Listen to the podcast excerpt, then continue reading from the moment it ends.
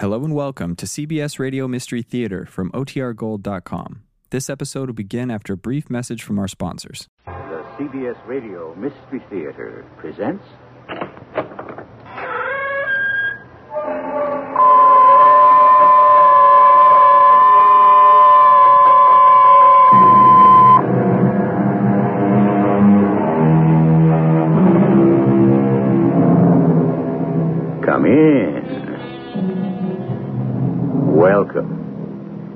Welcome. I'm Marshall. Yes, it's dark in here, but there is no need to be alone. I will be your friend. And on the subject of friendship, I'll give you some invaluable advice. The philosopher Delille once said, Chance makes our parents, but choice makes our friends. With that in mind, I advise you to choose your friends carefully. Do not make the mistake the young man in our story is about to make. He will choose foolishly and soon learn that one should not make the choice of a friend a matter of life or death. You can't keep us chained below decks forever. I'll pay you back for every lash of the whip. I swear I will. The guards, they'll hear you. Who are you? My name's Armitage. James Armitage. Ah, you're just a boy. What are you doing on this godforsaken convict ship? Penance, just as you are. Well, you will be doing it for a long. I'll be getting us all out of here, I will. How? Leave that to me. The name's Hudson. Mark it well, lad. You'll learn to bless it before I am done with you.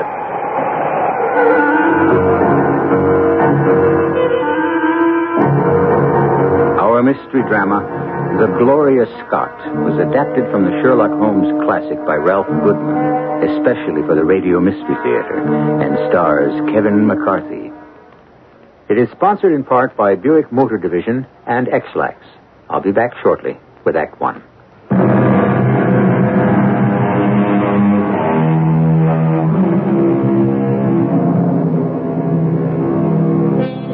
Sherlock Holmes looked upon the sea as a vast open expanse of hypnotic tranquility, a contrast to the wheels within wheels that turn the deductive turbine of his analytical mind. But the sea is not always tranquil. There are times of violence, and when the churning ceases, the open expanse buries its secrets, shrouding them from the eyes of man. It was a time such as this of which Sherlock Holmes' creator, A. Conan Doyle, speaks in this story, faithfully and fully depicted by the admirable Watson. Early in the winter of 1886, I was returning from a medical symposium, eager to see my good friend and companion Sherlock Holmes. I soon found myself at the familiar door on Baker Street. My friend was obviously in the study playing on his violin. Holmes was a man of many talents. I decided not to disturb him and started upstairs to my room, only to find my way blocked by the very friend I didn't wish to disturb. Watson, this is a surprise. no greater than mine at, at seeing you coming down the stairs, Holmes. Well, your violin. Ah, coming from the den, of course. But I, I don't understand. How, how is it possible? For me to be here on the stairs and in the den at the same time. Yes. No, all very simply explained. If you will follow me, Watson. Now, take a look in the den. Well, it, it, it's empty. On the table, in the far corner, Oh, what a strange looking contraption. newly arrived from America, Watson. A gift of a dear friend. You remember Miss Adler? Ah, Irene Adler, yes, of course. On a world tour with her new production, The Grand Deception. And as a token of her friendship and perhaps to symbolize the play, she has sent me a working model of Mr. Edison's experimental voice recorder. Well- I merely substituted the violin for the voice. Gosh, you, you mean that music is, is coming from that little gadget? Yes, Watson. I went up the stairs to see how far the sound would travel, and I was just descending as you came in. Here, let me turn this off. Well, I, I say, I, I am glad to be back. Oh, oh uh, by the way, Hmm? I stopped off to pick up the post. Uh, there's a package here somewhere for you. Yes, so I see, Watson. It's the small one. Some circulars, advertisements. Ah, my medical journal. The small one, Watson. Oh, why, yes, so it is. Now, how did you know that? The small one has been sent by registered mail. The one I've been expecting was to be sent by registered mail elementary, my dear Watson. You've been expecting this parcel? Yes, Watson. Now, if you'll hand me those scissors, I'll snip this twine and we'll have a look-see at the contents of the mysterious oblong box. Mysterious oblong box. Mysterious to the gentleman who first received it. He has asked me to have a look at it. Hmm. Interesting. A tarnished silver cylinder containing a single sheet of slate gray paper. Uh, has something written on it. Bring the lamp a little closer, will you, Watson? Written by an old man, I should say. Wouldn't you, Holmes? Rather a feeble hand. Not feeble. Unskilled in the art of writing. There is a difference. Notice the spelling of the words believe and receive. The sender is unfamiliar with the simple rule of I before E except after C. But you are right about his age. Oh, well, I. Uh, In his fifties, I would say. well, well, now, how would you know that? The style of penmanship, this form of calligraphy, went out of fashion 30 years ago. Oh, oh, yes, yes, yes, of course. Can you make it out, Holmes? Mm, yes, now that we have sufficient light, it says Headkeeper Hudson, we believe, has now been told to receive all orders for fly paper and for the preservation of your hen pheasant's life. Yes. Go on. That's it, Watson. The entire message? Mm, yes, Are you sure you read it correctly? positive. Oh, that is strange. hmm Yes, doesn't seem threatening at all. I wonder why that worries my friend Trevor so much. An easygoing young man, not easily disturbed. Trevor? Uh, Victor Trevor? The young friend you introduced me to during your stay at college? That's the one. I met him accidentally one morning on my way to chapel when his bull terrier froze to my ankle. You recall the incident, don't you, Watson? yes, ridiculous. the stubborn dog was determined to become your permanent companion. It didn't seem amusing at the time. Laid me up for days. But Victor came around often to apologize, and by the end of the fall term, we'd become close friends. I hate to see a good friend in a dilemma. Victor's worried enough about this package he received in the post to send it on to me just as he received it. He has no idea who sent it. Hmm. Not an inkling. Here enclosed is the original wrapping. No return address, which of course does not help to enlighten us as to the name of the sender. There is one small clue, however, conveniently provided by the Postal Service. Oh? Origin of mailing, place, time, date. Ah, ha, ha. Of course. The postmark, yes. King's Cove, the 25th of last month, 10 a.m. King's Cove. Uh, I don't believe I've ever heard of it. Nor I, nor I. Perhaps it'll mean something to Victor Trevor. I think it best I pay that young man a visit. You're right, Holmes, yes. First thing in the morning, we leave for Donningthorpe in Norfolk. Can you make it? Well, I'll telegraph Victor and let him know we're coming. Bully for you, Watson. And if I can somehow decipher this innocent sounding missive, I have a feeling that you and I won't be bored much longer.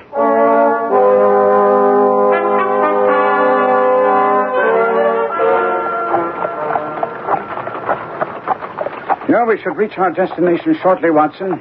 How are you bearing up under the journey? Oh, dear, oh, dear. as well as can be expected, Holmes. I do wish we'd waited for another carriage. I dare say this one's seen better days, I tell you, Holmes. It wasn't for my curiosity over the contents of that tarnished cylinder. oh, I say, you did bring the cylinder and the message. Oh, yes, of course. Have you made anything at all of all that gibberish? Working on it, Watson, working on it. Excellent. Ah, there up ahead. We're being welcomed. See there? Beyond those manicured gardens, the Trevor estate. I say, I had no idea young Trevor had such wealth. Family wealth. Victor's father, Sir James Trevor, is the lord of this manor. Victor lives with his father. Just the two of them in that spacious mansion? Mm-hmm. Three quarreling servants, as I recall. Hmm. Ah, this is getting more intriguing every moment. Uh, uh, hurry the driver along, will you, Holmes? Both my back and my curiosity can take it no longer. We were soon at the imposing entrance to Trevor Manor. Holmes and I stepped down from the carriage and moved toward the massive entrance door. It was made of solid oak, ornately carved to a depth of at least two or eight inches, inlaid with sections of highly polished, impenetrable ironwood, obviously chosen with great care. And yet, I couldn't help wondering why a simple manor house had the appearance of a veritable fortress. Charles, Charles, how good to see you. Would you tell Mr. Victor that his guests have arrived? Holmes, Holmes, how good of you to come. Oh, you don't know how pleased I am to see you. And I, too, Victor, to see you. That's all right, Charles. I'll welcome them. You may prepare their rooms. Yes, sir. and uh, there's no need to disturb Father. I'll inform him of our guests' arrival after they're settled. As you wish, Mr. Victor. Come in, come in. This is my good friend and companion, Dr. Watson. I believe you two have met. Uh, we have? Briefly when Watson came to examine my injury at college. Oh, yes, that unfortunate incident. yes. Oh, dear. When your bull terrier froze to Holmes's ankle on the way to chapel. Ridiculous situation. Yes, those were happy days, weren't they, Holmes? Uh, happy for your bull terrier, I wager. at any rate, it's good to see you smiling. You looked so grim when we first entered. Did I? Hmm. Well, as you know, I have been concerned about the package. It was sent to Father, actually, and I intercepted it. Uh, he hasn't been well. Oh, oh. Victor? Whom are you conversing with? Do we have guests? Uh, yes, Father. Distinguished guests. Uh, Mr. Sherlock Holmes is here with his friend, uh, Dr. Watson. Sherlock Holmes. The Sherlock Holmes, the celebrated detective about whom one hears so much these days? You are much too kind, Sir James. Oh, yes. Sir James.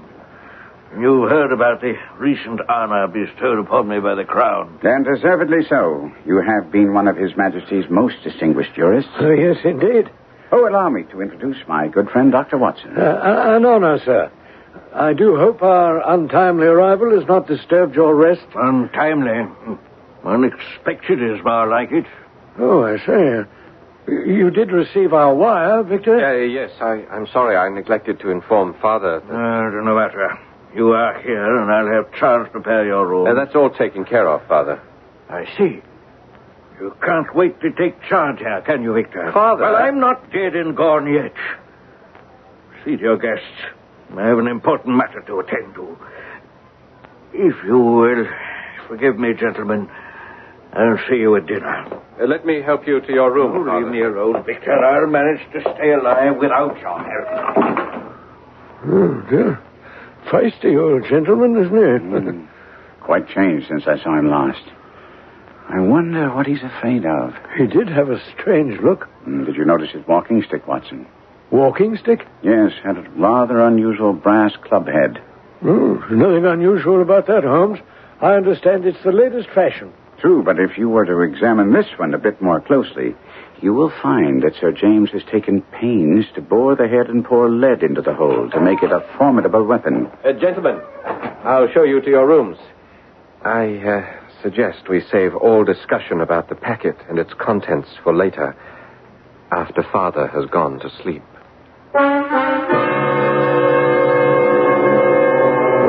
Sherlock Holmes is not unfamiliar with the face of fear, having unmasked it on many a previous occasion.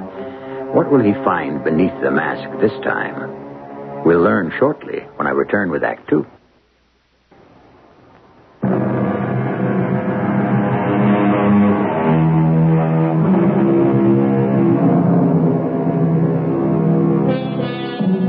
The Mystery of the Gloria Scott is one of Sir Arthur Conan Doyle's most unusual tales. It is unique in that of all the tales of Sherlock Holmes, as recorded by his good friend Dr. Watson, there is no other adventure in which fear proves to be as strong as death, and the mystery that shrouds that fear as silent as the grave. But it is best we let Watson continue with the story. That evening, we dressed for dinner, Holmes and I, in hopes of learning more about the packet Victor had sent to Holmes for his perusal. Our hopes were in vain, however, For during dinner, both Victor and his father remained silent. Holmes' attempt at chit chat was failing miserably. Marvelous dinner, Sir James. yes. Yes, it'll do. Ah, I'd almost forgotten the magnificent table you spread, sir. It's been some time since my visit here with you and your son. Yes, yes, of course. Sometime. Pass the salt, Victor. You recall, Father, it was three summers ago we went fishing on the lake. Yes, yes, yes. Of course, Mr. Holmes doesn't have time for such frivolity these days. He's become quite a celebrated figure. Uh, we read about you all the time, Holmes. Oh, well, then, uh, you've, you've read the account of the Hound of the Baskervilles, eh? Uh, if it wasn't for Holmes' amazing deductive powers... Yes, I'm- yes, yes, yes, Watson. I'm sure Sir James is not the least bit interested. As a matter of fact, I found it all quite hard to believe. Father. Had those fabled deductive powers of yours, Mr. Holmes. Would you care to put them to a test? A test, sir? Here, at the dinner table. Father, I'm sure Mr. Holmes is. Ah, I'd be pleased to oblige you, Sir James, but in order to perform, I, I need a subject. May I use you, Sir James? Me? Why not? But I must warn you. All my life I've been an island unto myself. We have spoken very little since your arrival here. There's no need for you to say anything. Your hands speak for you, Sir James. My hands? Yes. Outwardly, you are landed gentry, and yet you have the hands of a laborer. Calloused, hard, worn in the days of your youth. True, I worked the gold mines as a boy. Hmm, then you've been to Australia. Oh, yes, I've been to many a foreign port. Ah. Then the initials J.A. belong perhaps to someone you met on a voyage, someone whom afterwards you were most eager to forget. How, how, how could you possibly know about that? Forgive me, forgive me, sir. Not until you tell me how much you know. Father, are you all right? Uh, his heart, Holmes. The doctor said No, that. damn that doctor. I've asked you a question, Mr. I Holmes. know, I know nothing really, sir. Only that during my sabbatical here, that day we went fishing on the lake, I saw the initials J.A. tattooed on your arm. Aye, sir. Yes, Watson. At the time, it struck me as being unusual, too, for a gentleman. Uh, but, but you said this J.A. person was someone Sir James was eager to forget. On what did you base that conclusion? The staining of the skin around the letters, Watson. It was obvious from the blurred appearance of the tattoo that its wearer had tried but failed to eradicate the memory of I, J.A. I, I've heard enough. It is true. I once knew a J.A. But we won't talk of it no more. But, Father, if you are in some sort of danger, Mr. Holmes here is a good friend. I'm sure he'd be more than willing to help. I said I will speak of this no more. Give me Mr. Holmes. Past is a closed chapter of my life. Charles, you may serve the brandy now. None for me. Prepare my room. if you'll excuse me, I'd best get to bed. Not that I'll sleep tonight. All the ghosts of the past, the ghosts of the sea are the worst.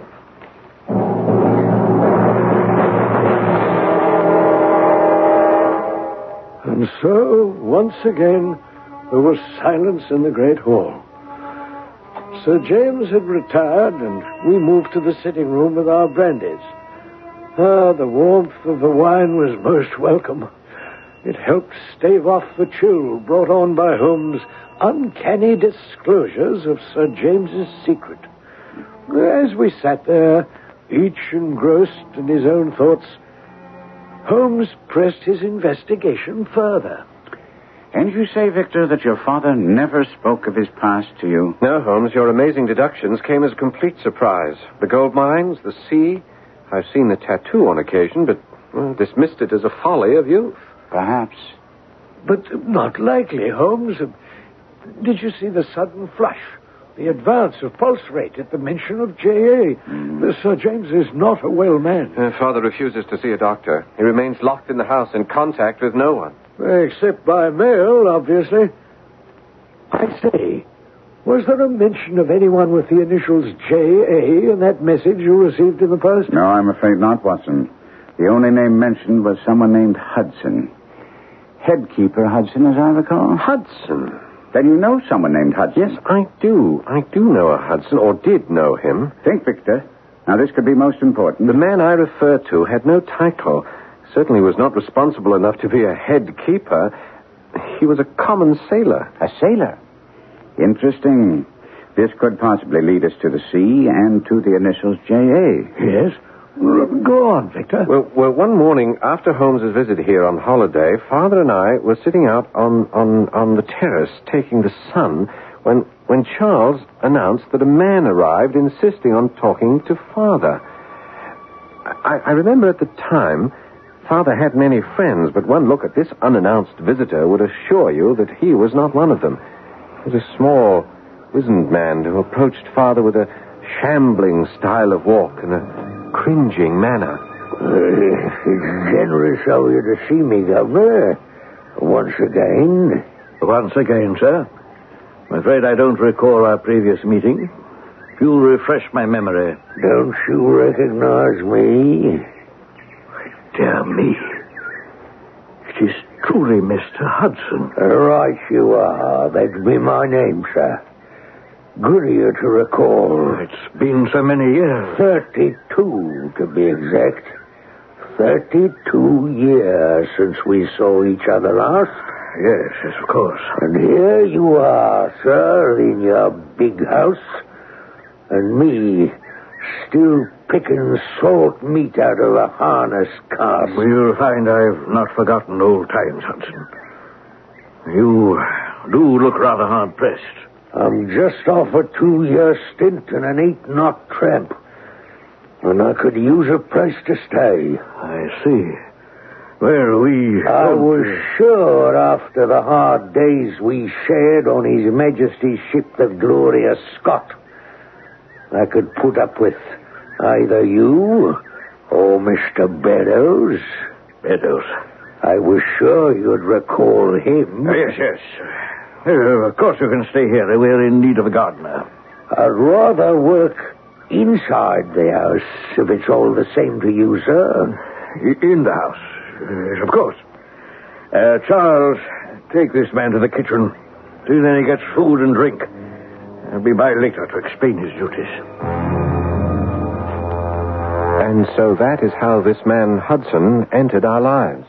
Well, a cheeky sort of fellow, isn't he? Mm, yes. Obvious from his brash manner that he felt on safe grounds. I believe you said he mentioned the Gloria Scott. Ah, Gloria Scott. It seems I've heard that name somewhere. Undoubtedly, Watson, the fate of the bark Gloria Scott caused quite a stir in its day. As I recall, let's see, the Gloria Scott left Falmouth on the 8th of October, 1853, sailed to her destruction in north latitude 15 degrees west, longitude 25 degrees, on November 6th of the same year. Oh, yes, yes, of course. The, the Crown believed the incident stemmed from a mutiny of some sort. But never proved, Watson. Uh, The mention of the Gloria Scott by Hudson had an hypnotic effect on Father. He did everything Hudson demanded. He soon elevated Hudson to the position of, of butler, replacing Charles in authority over the household. I say. Yes, and the man was drunk most of the time, difficult to deal with, lording it over the servants and insulting Father's guests. And Sir James put up with his boorish behavior. Well, not for long. One evening, he'd had enough, took the insolent cur by the nape of the neck, and turned him out of the house. Ah, oh, good for him. We never heard from him again. Until the mention of his name in the message you intercepted. Yes. Yes. Hmm. Now, why would the words headkeeper precede the name Hudson? Why, yes, of course. You, you have something, Holmes? I believe so, Watson. It is a code of some sort. I must admit, on first examination, I was quite baffled. Oh, understandably, Holmes. Silliest message I've ever heard. Something about headkeeper Hudson ordering fly paper to preserve a, a, a hen pheasant's life. Well, it's gibberish. Simply gibberish. Well, of course, if the message was meant to convey that thought. But you've left out a number of key words, each of them very important to the final meaning. Well, I'm afraid I don't follow you. Just before dinner, I was examining the message again in my room. Uh, Holmes, I, I do hope you have it hidden away. I, I'd rather Father didn't. No, no, no, no. I've concealed the packet in my luggage, Victor. Since it was meant for your father, I'm sure he knows the code we are groping for. There's no need for the original. I have a copy of it right here. Words removed, phrases eliminated, letters superimposed. Good heavens. you, you've tried just about everything, haven't you, Holmes? Yes, without success, as you can see. But now that we've ascertained that Hudson was merely a seaman, we can conclude that the first two words, headkeeper, have no meaning. Um, possibly. Therefore, we merely underline every third word of the message, beginning with the word Hudson, thusly, and there we have it. You're right, Holmes. Yes. It, it, it, now makes sense. Yes, Watson, this message was obviously meant for Sir James. Only he would know the dark meaning behind this cryptic warning, which now reads Hudson has told all. Fly for your life. It came from upstairs. My room, I believe. Quick, Watson, follow me. If the cause of that gunshot is what I think it is, I'm afraid we are already too late. Trevor Manor has always been a quiet residential country estate. But in a very few minutes, that quiet is to be shattered by a shocking incident. One that will even baffle the master of the unexpected, Sherlock Holmes. We will share with Holmes the horror of a shocking discovery when we return shortly with Act Three.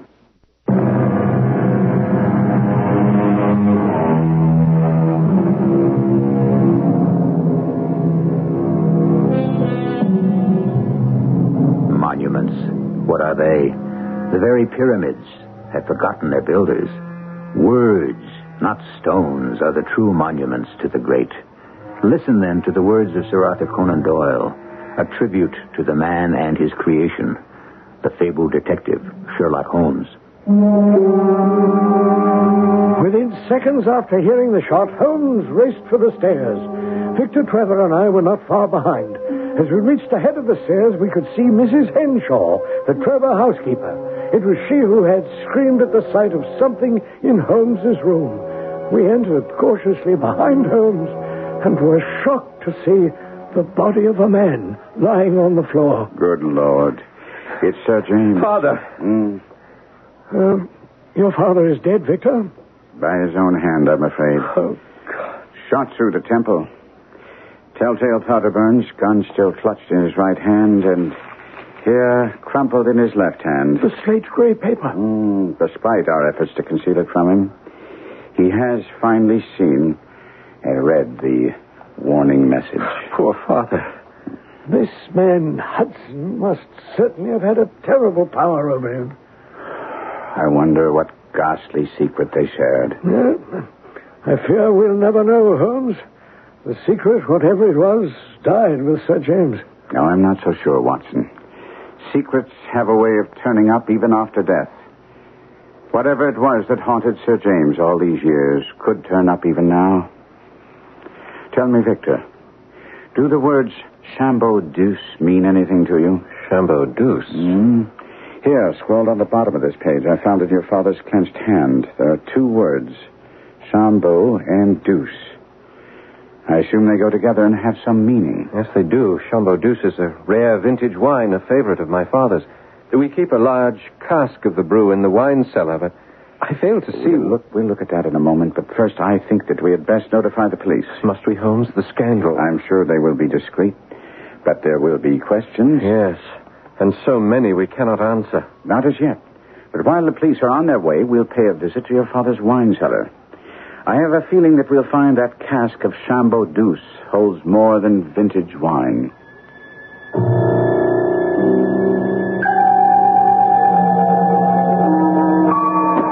Steady with that candle, Watson.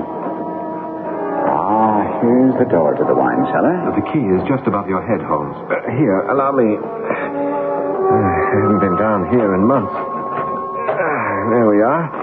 Now, if you gentlemen will step aside. Yeah. I must agree with you, Victor, when you say you haven't been down here in months. I don't believe anyone has. Look at those ugly spider webs. Yes, but someone has been here not too long ago. See there. A recently broken web in the far corner. Well, that's where Father stores his keg of Chambeau Deuce. If you will lead the way, Watson. Uh, Uh, there, there in the far corner, Doctor. Uh, we're, we're right behind you. Yes, yes. Oh, it's a rather large cask. Quite old, I'd say. Yes, yes, and very interesting. A seagoing cask at that. You're quite right, Holmes. I, I never noticed. Bring the light a little closer, would you please? Mm. The cask is rather large. Large enough to contain a man's body, wouldn't you say, Watson? Good heavens, Holmes. You, you're not suggesting. No, no, no, of course not, Watson. Merely making a passing observation. Oh, well, uh, I suppose anything is possible, Holmes, but, but I, I fail to see how one is able to stuff a man's body through a three-inch bunghole. Um, If you'll examine the structure of the barrel, you'll find it's quite sturdy. Impenetrable. The seal hasn't been broken. Quite good, Watson, quite good. Actually, I did not expect to find anything in the cask, but perhaps behind it. Behind it? Hmm, look at the floor, gentlemen. These track marks. This cask has been moved from time to time and returned to its original position. Why, you're right, Holmes. But how anyone without the strength of a Hercules is able to accomplish such a feat is beyond me. I've never seen it moved from this position, Holmes. There's something behind that cask that your father wants us to see. If you gentlemen will step aside. Ah, Uh, Ah, here it is. A dust-free corner at the top of the casing. I wager if one were to apply pressure to this point. I say, but it's moving. So it is, Watson. And what have we here? A small recessed compartment in the wall. The candle, if you please. Yeah. Your father took great pains to conceal whatever he has placed in here, Victor. Have you any idea what it could be? No, none at all. We have a wall safe in the house. All our valuables are kept in there. Both father and I have a key. Ah, but this, Victor, this was not meant for your eyes until now. A sealed oilskin packet. May I? Yes, yes, of course. It's rather sturdy, but with this pocket knife of mine, should. There.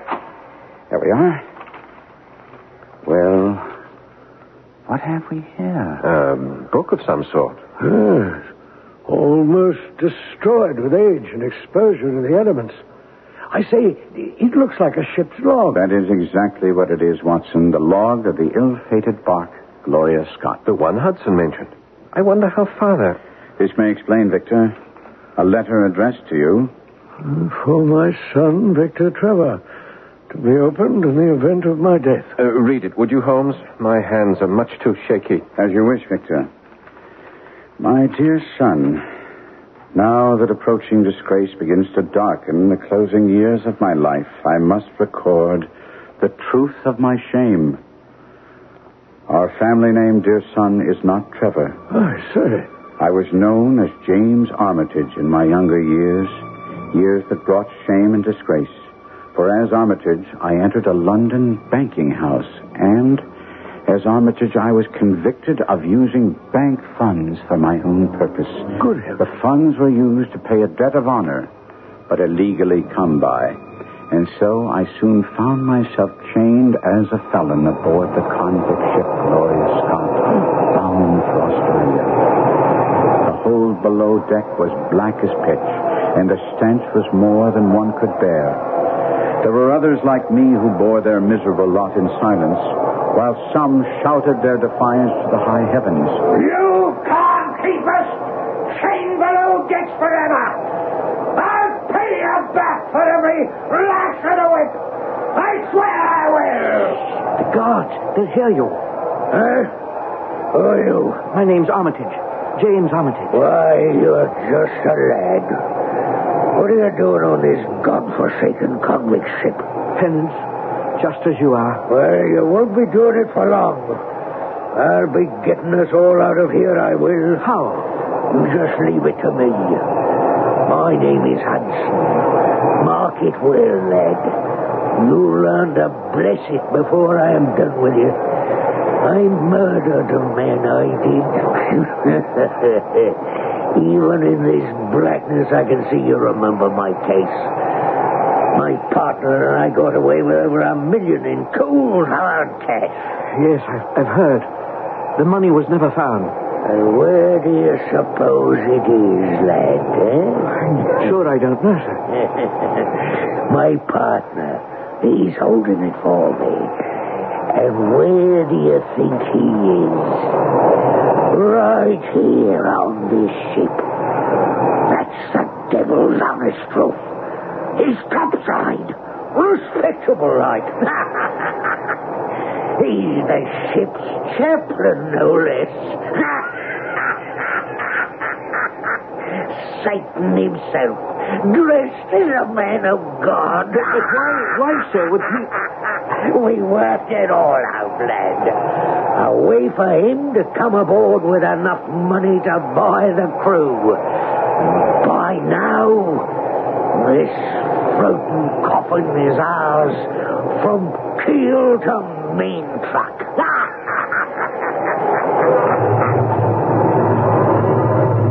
And so, as Hudson had promised, all went as planned. One evening, about the third week, we had an unexpected visit from the ship's chaplain. He had come to give the last rites to a dying prisoner. And when he left, Hudson, freed of his chains, soon freed us all. We fought our way to the upper deck, and soon the roar of muskets were in our ears. The Hudson and the Sam captain led the bloody mutiny. We've not one pound to wag. Not one pound to witness but Believe me, my son, when I say there was never a slaughterhouse like that ship. The captain was killed in the fight. Others were falling all around. Only three of us escaped the Holocaust. Hudson, myself, and a young seaman named Beddoes. Beddoes. I, I say, Holmes, wasn't that the man who... Yes, the one mentioned by Hudson the day he came to see Sir James. Go on, Holmes. Perhaps we'll learn more of Beddoes and this devil Hudson. As we pulled away from the Gloria Scott, Hudson, Beddoes, and I could hear the sounds of mutiny fade away. We could still see the faint outlines of the ship when suddenly, without warning, a cloud of black smoke shot up from her bow. And within moments, a great explosion blew her apart from stem to stern. Hudson, Beddoes, and I pulled for safety with all our strength, and as later recorded in maritime records, all hands were lost. Such, in a few words, my dear lad, is the history of the terrible business in which I was involved as a youth. I am sure you can now understand the reason I had for changing my identity. As you know, I have since led a respectable life. Imagine then my feelings when, in the seaman who came to see us, I recognized instantly Convict Hudson, the man who led the mutiny. Oh, dear. Chilling tale, indeed. Young Beddoes was a hired hand aboard ship and completely innocent of wrongdoing. Beddoes and I have been in touch with each other from time to time. I pray this confession will keep him safe. I say, of course. It was Beddoes who sent the warning to Sir James. Yes, Watson. Yes. I do hope this man Beddoes is safe and well. Fortunately, no one knows his identity. Ah, one man still does, Watson. A man I'm sure we have not heard the last of. A scoundrel named Hudson. As it turned out, Holmes was right. After a police investigation of Sir James's suicide, we returned to London. Holmes delivered the log of the Gloria Scott and the letter written by Sir James in hopes of clearing the seaman Beddoes of any charges. After reading the evidence, the court agreed to record Beddoes' innocence and seal all records against the possibility of public scandal. Well, some months went by, and Holmes had forgotten all about it when a reminder turned up in the post. I've just received a letter from Victor Trevor. Would you believe, Watson? He's in India. India? Oh, really? Yes. Says he's sold the Trevor estate and is trying his hand at tea planting, of all things. Doing rather well at it. Well, good for him. Ah, strange case, the Gloria Scott. Yes, you know, I checked with the local police. No word on Hudson, and they haven't had any success in locating this man Beddoes. Both men seem to have vanished into thin air. Hmm, unusual to say the least. I think it most probable that Beddoes, having heard of Sir James' demise, revenged himself upon Hudson and fled the country with as much money as he could lay his hands on. But Beddoes was a poor seaman, as was Hudson. Where would he get the money? From the sale of the Trevor estate. You mean he was given the money by Victor Trevor? Yes, Watson. A sympathetic ally whom he knew would say nothing, not even to his closest friends. And what better choice could Beddoes make than Victor Trevor? A young man who learned firsthand what it means to be haunted by the past.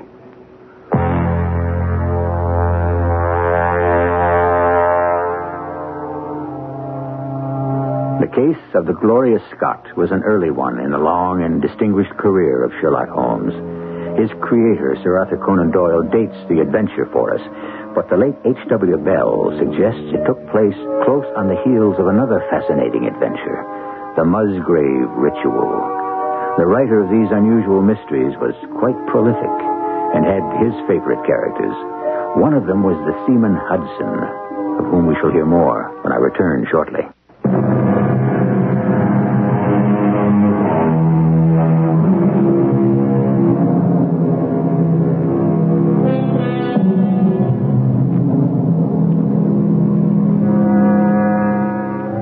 Suggested that the seaman Hudson was at one time the husband of the fabled Mrs. Hudson, who was Holmes' housekeeper.